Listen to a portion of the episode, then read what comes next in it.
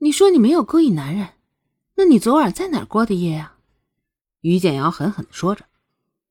这，水灵这才明白过来，原来他们是冲这事儿来的。难怪姐姐说被王爷看上了，是福是祸还说不准呢。说，你是用什么手段勾引王爷的？于简瑶厉声喝道：“我，我没有勾引王爷。”水灵否认道：“自己对于王爷什么时候看上自己的，也是很纳闷啊。只是知道王爷的心中一直爱着姐姐。你没有勾引王爷，怎么就爬上了王爷的床啊？”于简瑶生气的质问着。水灵道：“跟这些人说什么也是没用的，索性闭嘴不说话了。”于简瑶看着水灵紧闭着双唇，狠狠道：“你以为你不说话，我就拿你没办法了？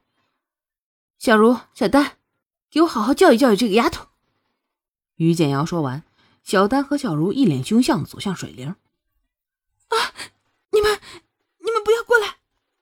水灵惊呼着赶紧后退。这王府谁不知道啊？被于侧妃整一次，不死也得脱层皮呀！哟，于侧妃今天好兴致啊！这里的人听到声音，都看向了来人。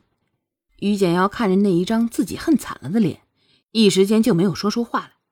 双月本来想找水灵聊天的，却不想撞上这一幕，还好自己来了，否则后果不堪设想啊！水灵看到双月来了，有惊喜也有羞愧，惊喜于可以看到姐姐。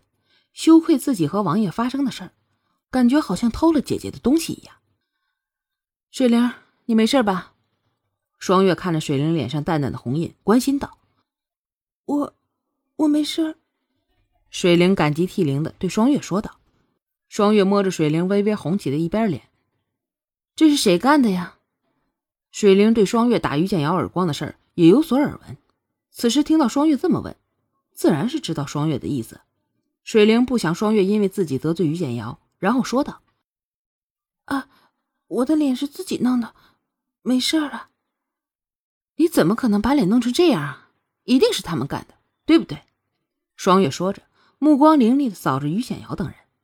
于简瑶看着双月气势汹汹，一派兴师问罪的样，不甘被动，直接说道：“是我让人打的，你怎么着？”“ 哼，怎么有胆打人，没胆承认吗？”双月继续逼问道：“一定要教训教训这个先咬人的狗！”是我打的，怎么了？小丹受不了双月咄咄逼人的感觉，终于承认了：“不怎么。”双月淡淡的说道：“只是滴水之恩，当涌泉相报啊。”话刚说完，双月被闪到小丹面前，所有人都还没反应过来是怎么回事呢，小丹的脸便已经肿成了柿子。这半年多来，双月的武功有了很大的提高。速度和力量自然也是高了很多，所以小丹的脸立马就惨不忍睹了。双月打完人，拍了拍手，不多不少，正好十下，而且很对称，不会很难看的。你，你太过分了！于简瑶气得话都说不好了。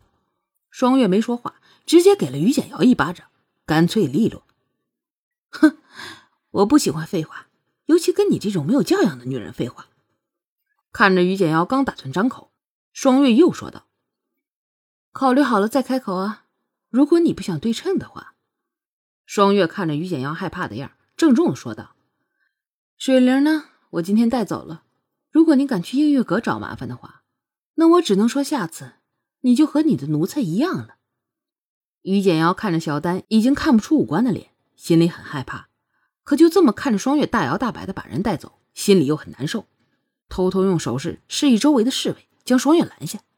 双月看着面前几个侍卫，根本就不担心，以自己现在的实力打倒他们完全是不成问题。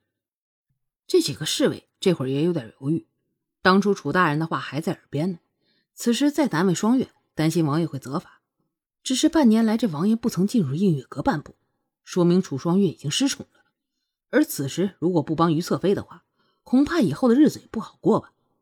双月看着这些人犹豫的样子，一下就知道他们在想什么了。只是这会儿正好可以看看自己的武功练的到底精进了多少。双月说道：“你们不用为难，不管我受伤与否，此事不会让王爷知道。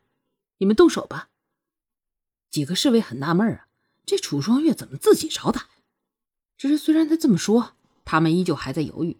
只有一个人试探性的冲向了双月。双月看着冲向自己这个人，满身的破绽，在他冲过来的时候，微微侧身，使他扑了个空。而双月紧接着在他腋下一点，这人就倒下去了。另外的三人看着眼前这一幕，感觉很不可思议啊！当下也收了那些凌乱的思绪，开始认真的和双月对战。双月同时和三个人打，没几个回合就都倒下了。双月没有理下这些倒下的侍卫，而是对已经惊呆了的于简瑶说道：“现在你死心了吧？”我不会找你麻烦，只是你要找我麻烦的话，也请先看好自己的实力吧。于简瑶在双月走远以后，对着自己的一众丫头和侍卫骂道：“废物，全是一帮没用的废物！”感谢您的收听，支持白鹤，请您动动发财的小手，点一点订阅，您的支持是我更新的动力。点了订阅不迷路，我们下集见。